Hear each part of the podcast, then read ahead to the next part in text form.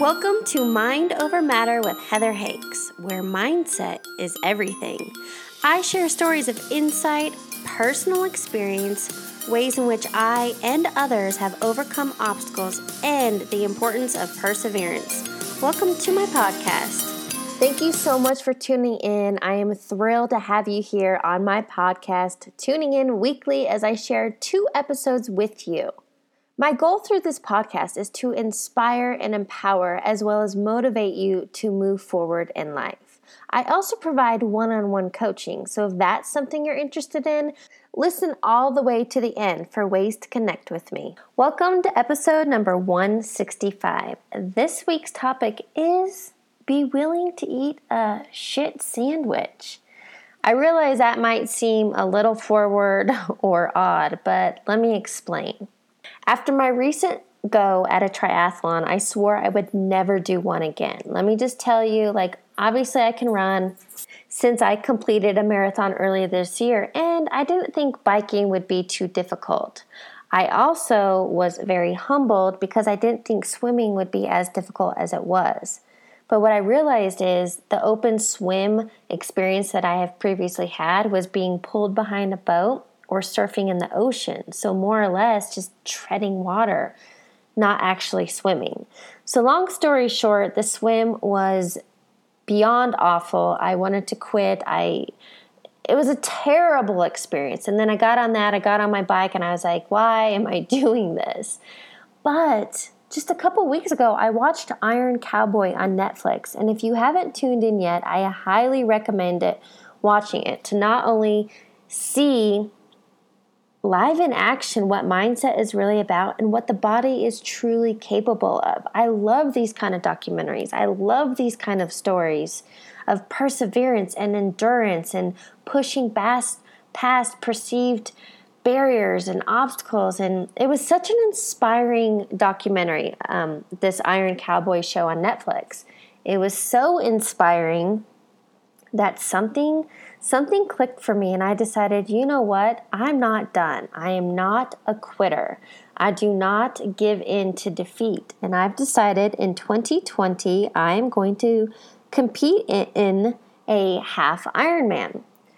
So I went out and decided to get myself an actual road bike because I did my triathlon using a hybrid, which is kind of like a road bike and mountain bike. It's just kind of a combination. But if I want to compete and have a much easier ride, knowing the distances I'm going to have to train for and compete in, I needed to step up my gear. So I went out and I got myself um, an awesome road bike. I've never had one before. It's definitely a little different to ride. And then I decided also I wanted to get the cycling shoes. And here's where eating a shit sandwich comes in. So I got the new cycling shoes, finally found a pair that fit because they actually come in Europe sizing, which is kind of odd in itself. But anyway, I got the new shoes, YouTube to figure out how to put these special cleats on the bottom of my shoes so I can clip in and out of my pedals. And I knew this might be difficult only because I heard a guy friend of mine that competed in his own Ironman competitions. He shared with me the first time he got on his bike he was clipped in.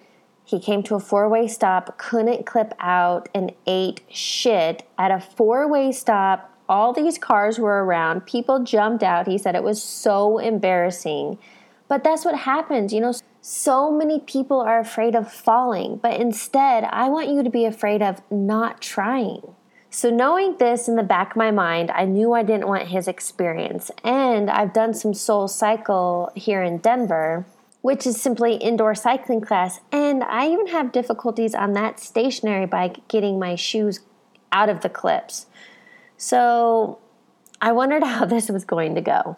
One thing for sure, anytime you're venturing into an unknown, be resourceful. So, what I did is I got onto YouTube and I literally watched a video of these two British guys showing you how to clip in and clip out. You could use a tree, you could use a stationary object, whatever it is, and figure out, you know, what was your dominant foot. So I decided I'm out at my parents' and I have my shoes on. I'm so excited and I have my bike and I'm like, okay, I can do this. And I decided to go out in a grassy area in case I eat shit, at least it's a softer landing than pavement. So I get clipped in, and well, I couldn't. I couldn't get my clips out, and I did. I riding around in the grass, and I so I had nowhere to go but down. And I just I just accepted what was about to happen and I literally ate shit in the grass. My feet still connected to my damned bike. I got my feet out and I decided I'm not a quitter. This was not going to be my last experience and I got back up on the bike.